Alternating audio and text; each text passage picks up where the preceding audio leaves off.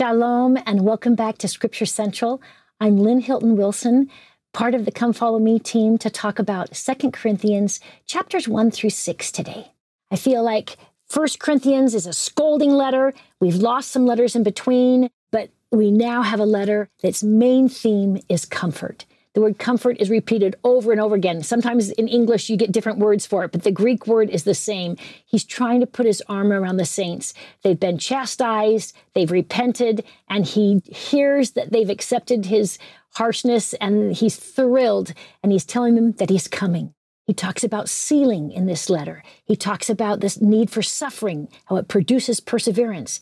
He talks about the need to be ambassadors of Christ. Just as a review, in the book of Acts, Second Corinthians falls a little bit later. It's not too far after First Corinthians. It's still a chapter 19 to 21 period of time.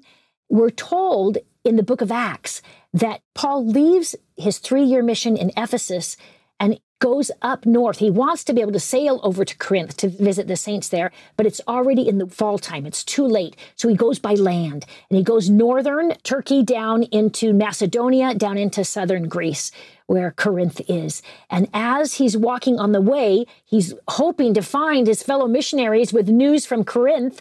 And sure enough, once he gets over in Macedonia, he meets up with one of the people who are carrying the letters. They're able to communicate. He quickly writes out this letter, gives it to them. They rush it down to Corinth to tell the saints he's coming and make the preparations for his next visit. He's going to spend the entire winter with them, and he wanted them to know all about that.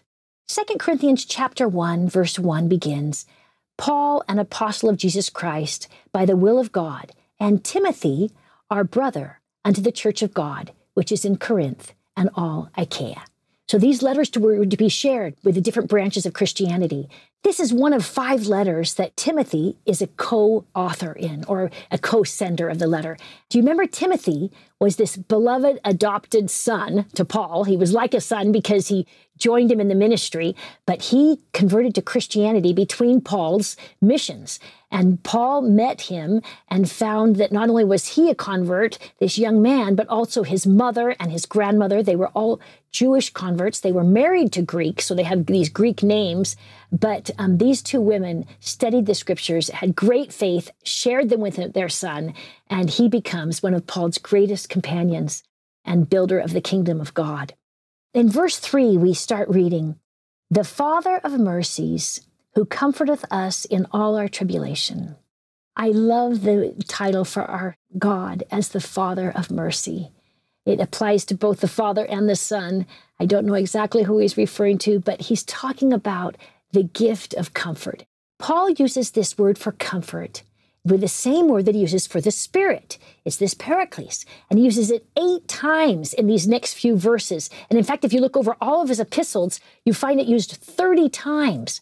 And the Greek word means to call to or for, to exhort or to encourage, as well as to comfort which I think is interesting that once you're comforted, you have the responsibility to go and encourage and comfort others, or to call them or to exhort them. That exhorting and teaching is another form of healing and comfort. In verses 8 to 9, we continue reading in the NIV about something that we don't know exactly what it means. We do not want you to be uninformed, brothers and sisters, about the troubles we experienced in the province of Asia, that we might not rely on ourselves but on God. He goes on to talks about this near death sentence. Now, is that when we read about in the book of Acts, chapter 19, about the great is the temple of Diana and they were trying to kill him? Or is he referring to something different? In the book of Philippians, chapter 1, verse 19, he refers also to this death sentence in Asia. So I'm not exactly sure what it is, but I am touched by his response. He says, You help us by your prayers. That's verse 11 in the NIV. He's telling the saints We've gone through horrific trials, and your prayers have sustained us. And I am one who also has felt that in my life. Chapter 21, verse 22 continues on in the NIV. Now is God who makes both us and you stand firm in Christ. He anointed us and set his seal of his ownership on us and put his spirit in our hearts. This is a powerful gift of the Spirit. And remember that the seal of Christ is referred to in the restoration as the Holy Spirit of promise. It's a, it's a gift of the Spirit that shows when things are done under proper authority, when a person's heart is correct, and the ordinances can be ratified. And that same sealing power of the gift of the Holy Spirit is mentioned in the New Testament once and mentioned six times in the Doctrine and Covenants. And there, the majority of the times, it's referring to the permanent sealing that comes when one is sealed to exaltation, not the conditional sealing that we receive when we are still trying to take upon the name of the Lord. We are willing to take upon the name of the Lord, but one that has been finished, it's sealed also by the Holy Spirit of promise. And he's referring here to this seal of He who anointed us. Remember the word Christ means anointed in Greek or in English, but in Hebrew, it's Mashiach, Messiah. So he's talking about our Savior will anoint us to become his permanently if we can um, remain faithful. Elder McConkie taught about sealing. He said, To seal is to ratify, to justify, or to approve. Thus, an act which is sealed by the Holy Spirit of promise is one which is ratified by the Holy Ghost. It is one which is approved by the Lord, and the person who has taken the obligation upon himself is justified by the Spirit. Now, last week I had mentioned the idea that letters were sealed with a stamp. And I've got two pictures on my slides to show examples of ancient seals, even in stone boxes with metal over them. You know, seals were very important, and they even used the word seal when they wanted to seal a tomb and they put a guard on it. Now, this is a very important message to say it's going to be secure. And that's exactly how we need to think of our covenants that we hope the Holy Spirit of promise will secure us and tether us to the Lord, and that our hearts will remain humble and meek so that we can receive those blessings permanently someday. Second Peter also talks about this in chapter 1, verse 10, when he refers to your calling and election made sure. I believe these are all referring to the same thing. God's seal was also restored to Joseph in the restoration. 2 Corinthians chapter 2 verses 1 through 4 continues on with Paul's message. I made up my mind not to make another painful visit to you, for through many tears I wrote you. And then he skips ahead a little bit, not to grieve you, but to let you know how much I love you. So he's explaining I had to give you that very harsh letter, that stern message, because I love you. I love you enough that I wanted to help you get back on the path to correct these misunderstandings in so many ways. You're not going to be able to grow spiritually closer to our Savior unless you do it His way. And so he said, I, I wrote these letters with tears falling from my eyes because I love you. And I told myself, I'm not going to come again unless you've repented. And then he says in verse 5, you are forgiven, and those whom you forgive, I will also trust your judgment. I will forgive them as well. And I am thrilled with the changes that have been made. It sounds like the Corinthians were very humble and very penitent. And you know, I feel the same way as Paul is writing here when I repent. I feel like it's such a gift from God. I feel so loved when I feel forgiveness. I feel like repentance is like a, a spiritual spa. I feel rejuvenated afterward. I feel changed and motivated to do better. And I feel like Paul is trying to describe this to the saints. You know, I only chastised you because I love you and I wanted you to feel God's love around you. And obviously, they repented and are able to feel that again. Chapter 2, verse 9 to 10 in the BSB reads My purpose in writing to you was to see if you would stand the test and be obedient in everything. Then he skips down a little bit. I have forgiven it in the presence of Christ for your sakes. In the King James Version, it says, I had confidence in all of you that you would change. And that to me is the confidence that the Lord had in all of us when he suffered for our sins. He knew we could change. He knew he had the power to do it. In fact, he gives us that power and that strength to do it. Continuing on in verse 14, we read in the New King James Version Thanks be to God who always leads us in triumph to Christ. Now, the King James says he always causes us to triumph in Christ. But I mentioned before, many of the King James translators have a Calvinistic theology, and they believe that God forces us to do things, that there is no agency. We are either saved or we're damned, depending on God's choices, not depending on our actions. And so, this Reformed theology that came out of the Westminster Confession infiltrates through the King James translation. So I appreciate the New King James translation changing that cause to lead. He leads us to triumph in Christ in our every place. And we can become conquerors no matter how besought we are in pain and weaknesses and our sins, we can become conquerors in Christ. Paul is our witness, our example. No matter how awful he is, he became a great leader for good. I am so grateful for the gift of repentance and forgiveness and comfort from our Savior and the Spirit. Verse 15 is very similar to things that Paul writes later in the book of Philippians, and we also can find them in Ephesians chapter 5, verse 2. He says, for we are unto God a sweet savor of Christ. He goes back to the Old Testament image of the altar at the temple. Remember, the altar had the animals placed on it. Vicariously, the priest would lay their hands on them and they would receive the sin offerings or whatever the offering was that was the burnt offering, so that the um, person who was repentant or changing or clean, being cleansed would um, then vicariously be carried by this animal, of course, who we believe is the Lamb of God, of Jesus Christ. But the burning of that offering is often referred to as a sweet fragrance.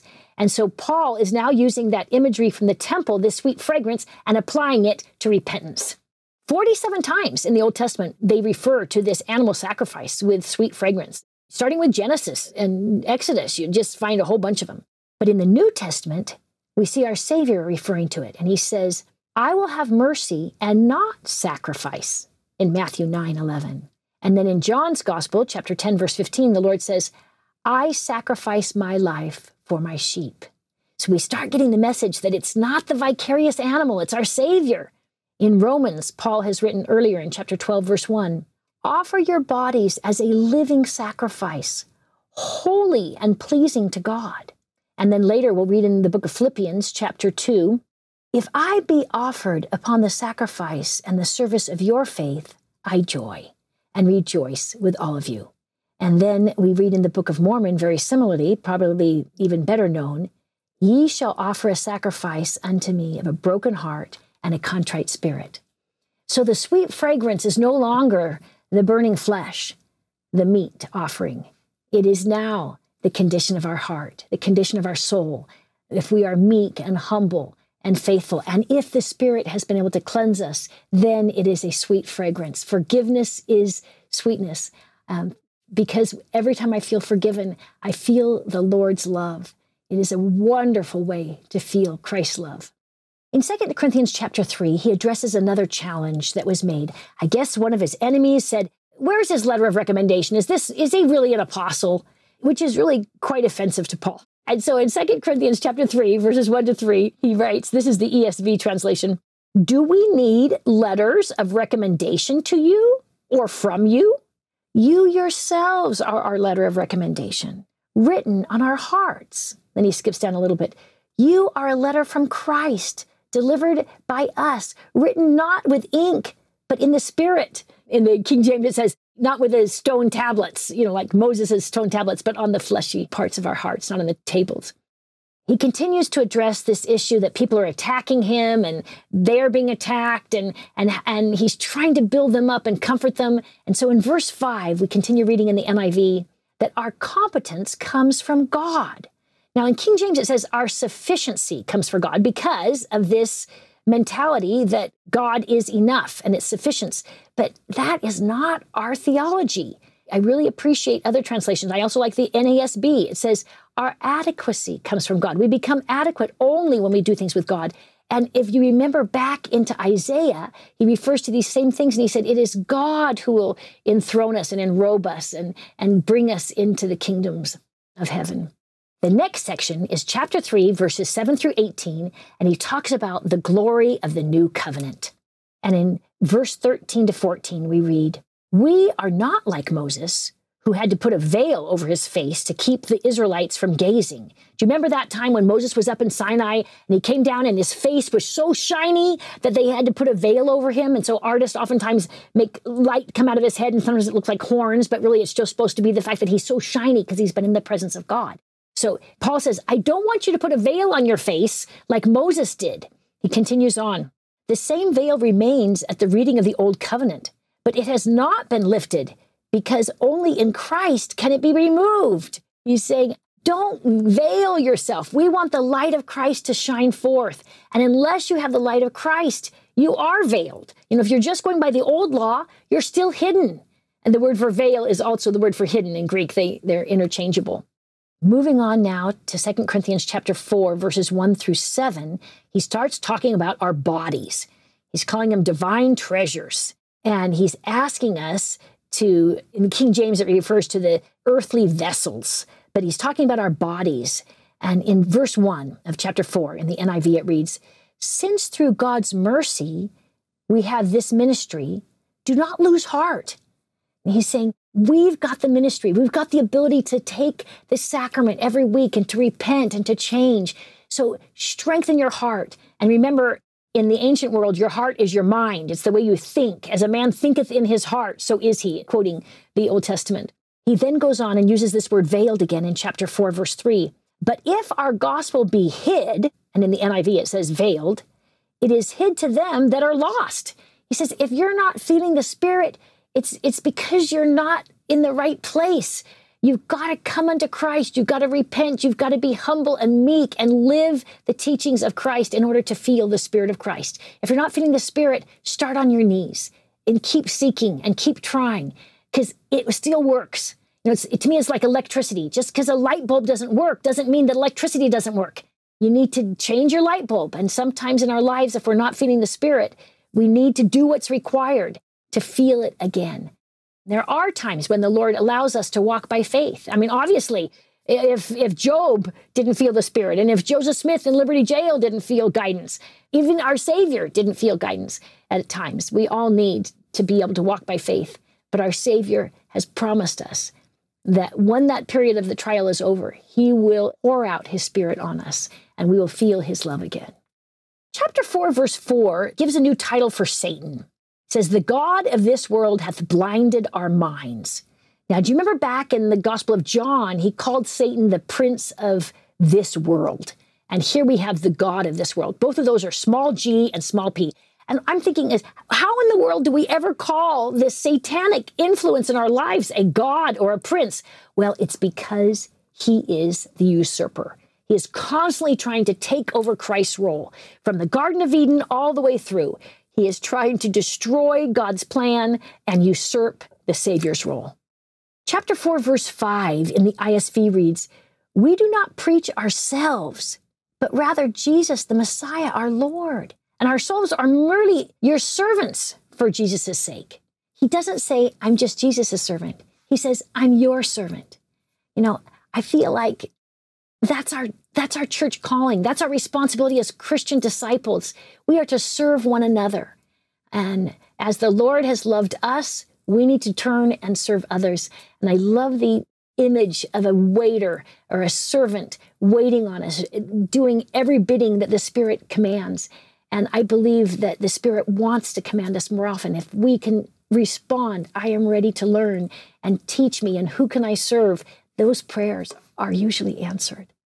In 2 Corinthians chapter 4, verse 6, he now moves on to talk about the creation.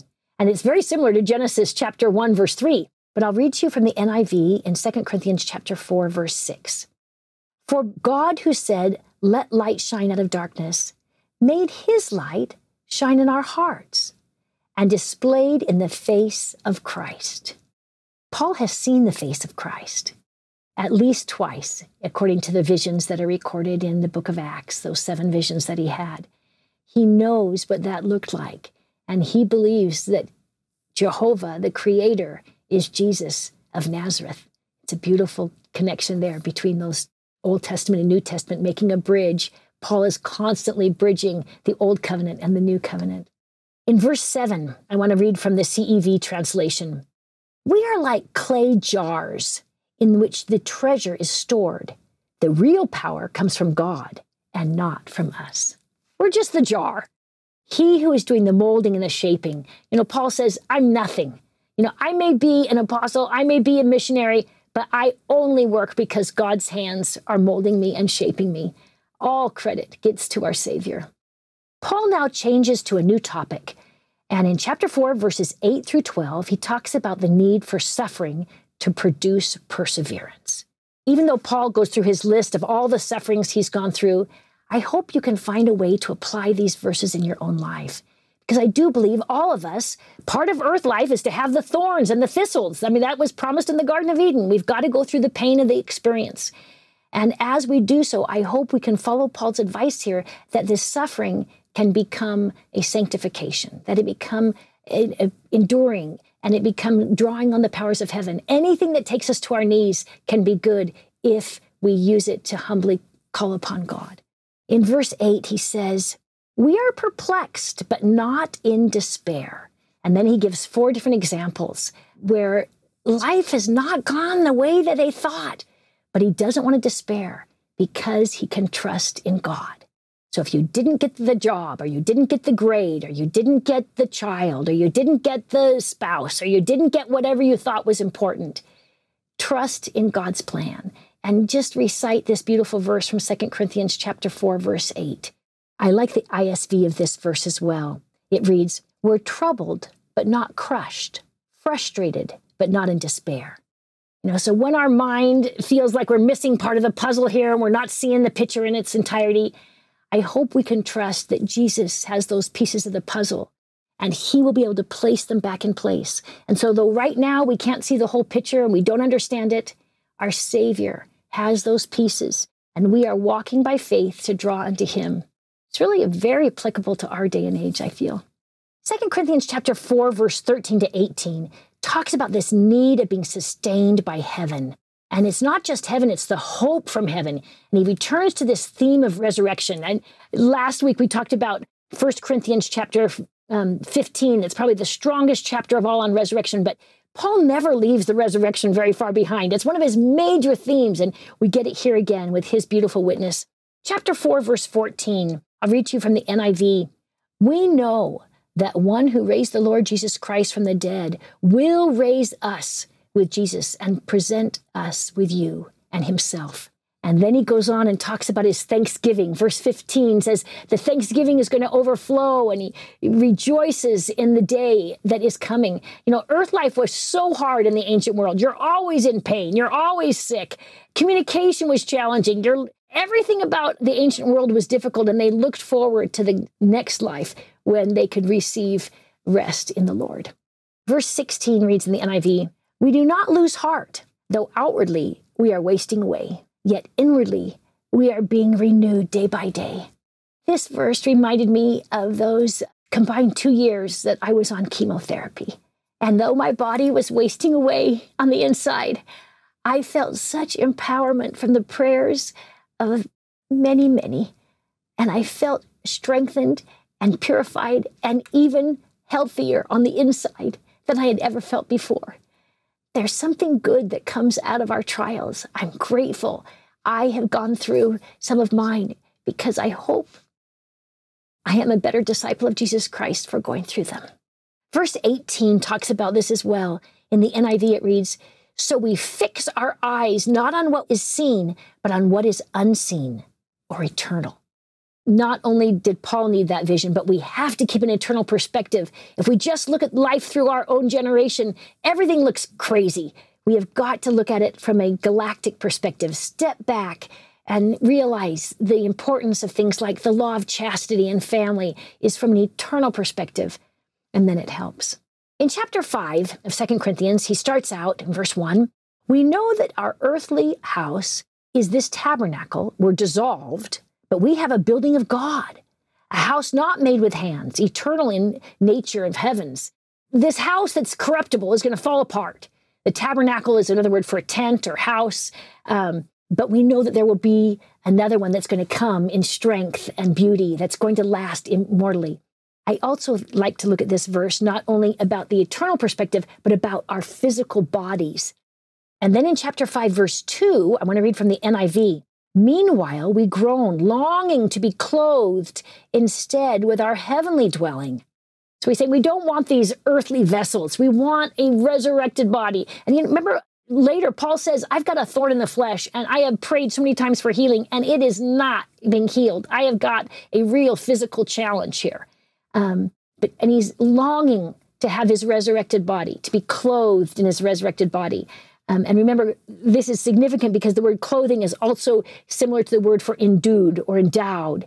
And Paul also uses this motif of clothing throughout the next several verses. It's not just clothing our body, he's talking about our spiritual clothing. And I believe, once again, he goes back to the ordinances and he's talking about being clothed in the garments of our Savior, being the robes of righteousness, as they're called in the scriptures. He continues talking about these challenges that are hard in our lives. And in verse three, he says, We know that they help us develop endurance. That's the NLT translation. But Peter talks about it. And the book of James, they talk about these things. You know, life is hard and they're here to help us. Chapter 5, verse 3 really applies to our day and age too. Many people are dealing with horrific challenges of abuse and pain and lowliness and disabilities and misunderstandings. And it may feel like pushing a stone up the hill. But if we can remain faithful to our Savior and our covenants, I believe with all my heart that He will help us push that rock out of our way and that we will find peace again in the future. Verse 5, and the same theme continues on that God, skipping ahead a little bit, this is the NIV translation, has given us the Spirit as a deposit guaranteeing what is to come. Now, in the BSB, they don't say deposit, they say God has given us a pledge of what's to come. And the Spirit is letting us know how wonderful it's going to be to be with God. And so the Spirit is encouraging us. To me, I feel like it, it's, this, it's this magnetic pull that the Spirit is letting us go. But I also want to read this verse in the King James because it says, God hath given us unto us the earnest of the Spirit. Now, this means something different. Instead of the guarantee or the promise, the earnest of the Spirit is also another phrase for the Holy Spirit of promise that I referenced earlier, mentioned in Ephesians as well, Ephesians chapter 1, verse 13. But this Holy Spirit of promise is a biblical phrase that Joseph Smith felt inspired to elaborate on. And in six different times in the Doctrine and Covenants, we have references to what this means. This is a very beautiful doctrine that the Spirit of God will be able to identify if we are being honest and if our ordinances are done with pure authority. And if we have maintained and kept our covenants, the Holy Spirit of promise can ratify our ordinances and validate the promises that are um, going to come through the grace of Christ and his atoning sacrifice. It's a beautiful doctrine, this earnest of the Spirit or the Holy Spirit of promise.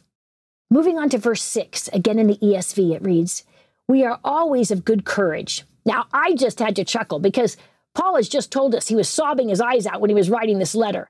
But even sometimes in our mourning and in our sorrow, we can have the underlying faith and courage that comes from knowing that Jesus is the Christ. And I love the KJV's word also. We can have confidence. Continuing on, though, in the ESV, we know that while we are at home in the body, we are away from our Lord. And he's talking about walking by faith. And for the next three verses, chapter 5, verse 7 through 10, he talks about the need to walk by faith. Another one of Paul's themes that is brought up in almost every epistle the need to grow our faith, the need to be strengthened so that we can become empowered by the Spirit. Chapter 5, verse 10 in the BSB reads For we must all appear before the judgment seat of Christ that each one may receive his due for the things done in the body, whether good or bad. And this becomes our great hope is that the judgment will be just and that those people who have been wronged will be made right. Joseph Smith spoke on this as well in a sermon in Nauvoo that was published also in the Times and Seasons in 1842. He's talking about the Savior and he said, He holds up the reins of judgment in his hands. He is a wise lawgiver and will judge all men not according to the narrow, contracted notions of men, but according to the deeds done in the body, whether they be good or evil, but according to which they have. Those who have lived without the law will be judged without the law, and those that have the law will be judged by the law. We need not doubt the wisdom and intelligence of the great Jehovah. So that lays a pretty heavy responsibility on those of us that have the law, because we will be expected to be judged from that. Luckily, though, we have the Spirit, we have the cleansing power, and we can keep trying day by day, hour by hour. Paul then moves ahead to a message of reconciliation. In 2 Corinthians chapter 5 verses 11 through 21, he spends a lot of time, 10 verses talking about this need for reconciliation. In the BLB, it reads in verse 11 Knowing the fear of the Lord, we persuade men, and we have been made manifest to God, and I hope to have been made manifest in your conscience also. Now, in the KJV, it says the terror of the Lord. So I chose to use a different one, but the CEV also uses the respect of the Lord. So remember the word fear of the Lord or the terror of the Lord is referring to our reverence for our Savior. They're, they're different words. They saw things differently, but we just got to use an autocorrect on that one. We can trust the Lord, not fear. Verse 13 has a lot of Joseph Smith translations. It reads, For, and then he adds, We bear record that we are not beside ourselves. So the Corinthians have said, I think Paul's beside himself. And he adds in here in the Joseph Smith translation, For whether we glory, and then in the King James going back, it is to God, or whether we be sober, it is for your sakes. And he again changes the word sakes for cause there. In verse 14, he goes back to this idea of Christ compelling us. The NIV reads, Christ's love compels us. And I use that image of this magnetic pull that when we feel the Savior's love, we just want to be with him. In the King James, it says, Christ constraineth us. But I don't know if that completely captures it. The ESV is also not quite right, I think, because it says Christ controls us. Those words I don't feel are communicating what the Greek really says. It is that the love of Christ draws us to him, I believe. Chapter 5, verses 16 to 17, we also find some more Joseph Smith translations that I think are really helpful. He says, Wherefore, henceforth, live we no more, that's the addition, and it goes back to King James, after the flesh. Since we, and then he continues back to King James, we have known Christ. And now, henceforth, he keeps cutting out all these words, we live no more after the flesh. Behold, all things are become new. So he's saying, put off the natural man. Don't live after these fleshly passions. You know, when you're when you're driven by passions that are in congruence with the teachings of Jesus Christ, take them off, get rid of them, live by the light of Christ. And sometimes it has to take every hour, but whatever it takes, it's worth it get rid of our challenges physically and focus on the spiritual strength that can come from our Savior. In verse 18, we read, All things are of God, who hath reconciled us to himself by Jesus Christ, and hath given to us the ministry of reconciliation. Now, in verses 18 and 19, he mentions that word four different times. And in Greek, if you go back and look at reconciliation, it's the same word for atonement. But atonement's only mentioned one time, translated that way in, in Romans chapter 5. And here in Second Corinthians, he's also talking about it. Reconciliation, come with, think of the Latin roots there if you can, or it's the same as the at one ment. It's coming back, being reconciled with God. That's the at one ment, is when God can reconcile man through repentance and through the sacrifice of his son. I love the charge of chapter 5, verse 20.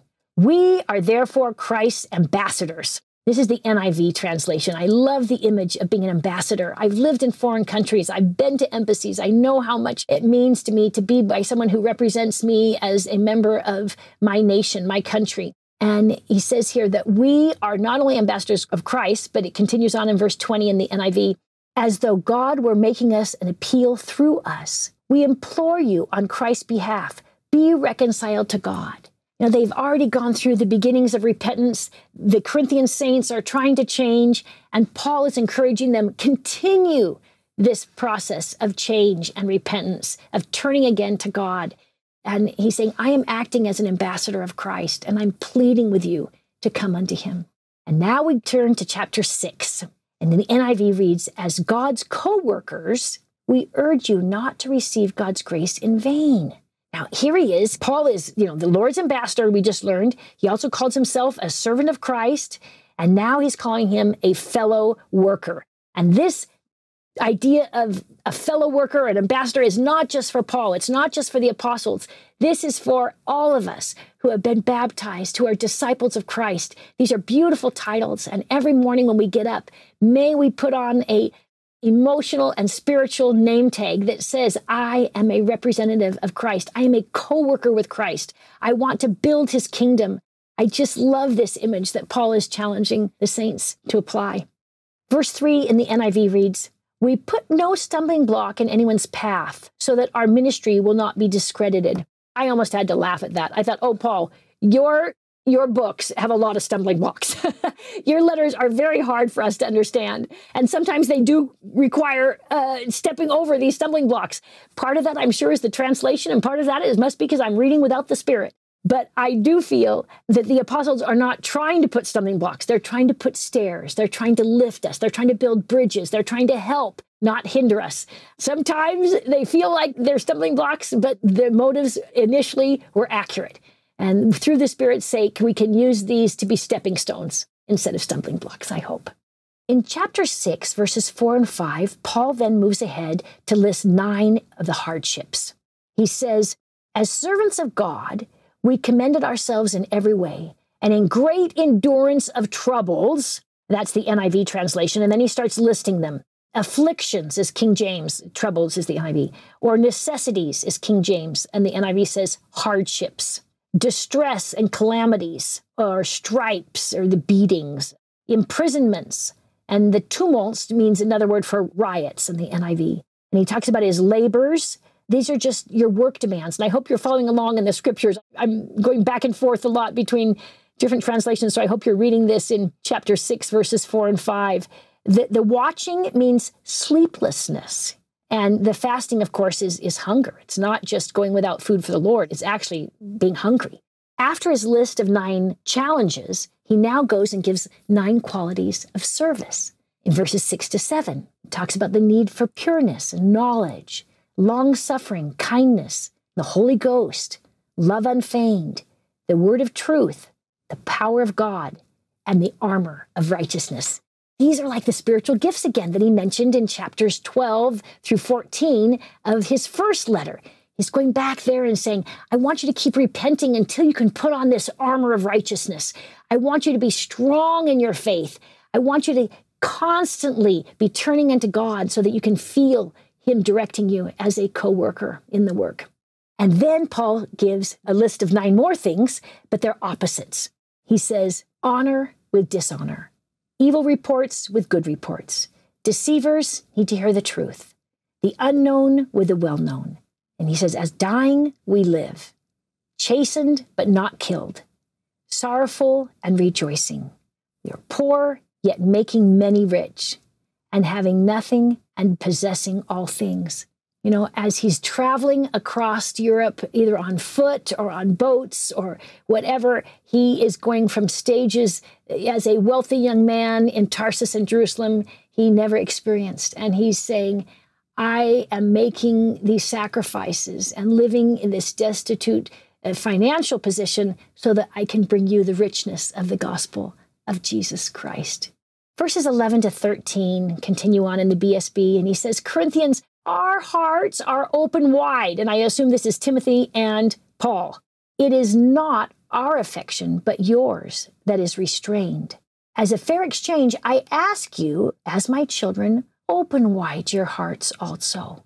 And remember, heart is also the mind. So it's a double meaning there your heart and your mind to us. He's saying, I love you. I love you if there's any restraint, it's on your side because I've chastened you. But realize I'm chastening you because of love, as the Lord taught Joseph Smith. Reproving immediately at times is needed when moved upon by the Holy Ghost. But afterward, you show forth an increase of love. And that's exactly what Paul is doing here to the saints. 2 Corinthians chapter 6, verse 14 to 18 talks now about being unequally yoked. It's a very puzzling section. There's four verses here. They seem to be a tangent again, and some of them contradict what he said before. They're very disruptive again. It interrupts the train of thought again. And also, there are eight words between verses 14 and 18 that are never used anywhere else in the New Testament. So we assume that maybe these were later additions as well or an editor or somebody added stuff in here because he's just been talking in his letter that we refer to as First Corinthians that if you're married to an unbeliever, try to make the marriage work because it's better fit for the children. But if if they leave, leave in peace and keep your heart pure. And if you're going to remarry, marry someone who's a believer. But here it says be ye not unequally yoked together with unbelievers. So is he just referring to spend your time only with the saints? No, he's a missionary. He wants people to go out and, and spread the gospel with anyone. It's not this idea of the of the Pharisee clean and unclean and don't go near a Gentile. And if you walk through Samaria, you're unclean. Or if you touch a Gentile's sleeve, you're unclean. That's that's not the message of Christianity. Now, if he's talking about choose marriage partners who are sharing your faith, then I think he's consistent with what we understand from Christ's teachings and Paul's earlier writings. But we don't know the question. We don't know what he's talking about. So it's a little disjointed here. I do like verse 16, though. Ye are the temple of the living God, and God hath said, I will dwell in them, and I will be their God, and they shall be my people. He's quoting five Old Testament verses there Leviticus 26, Jeremiah 33, Leviticus 37, Isaiah 52, Ezekiel 20. All these are footnotes there that repeat the same message I will be my people. These are my people. If you follow me, I will be your God. If you do what I say, then we can both work together in building a better earth. We'll finish up the Second Corinthians next week. But until then, I hope that you can prayerfully take time to ask the Lord to help you understand these verses that are puzzling and confusing. I also hope you can look at other translations, especially the gift of the Joseph Smith translation that clarifies so much for us. I am so grateful for the restoration of the church that has not only opened up much joy in my life, but it helps me understand the scriptures better. In the name of Jesus Christ, amen.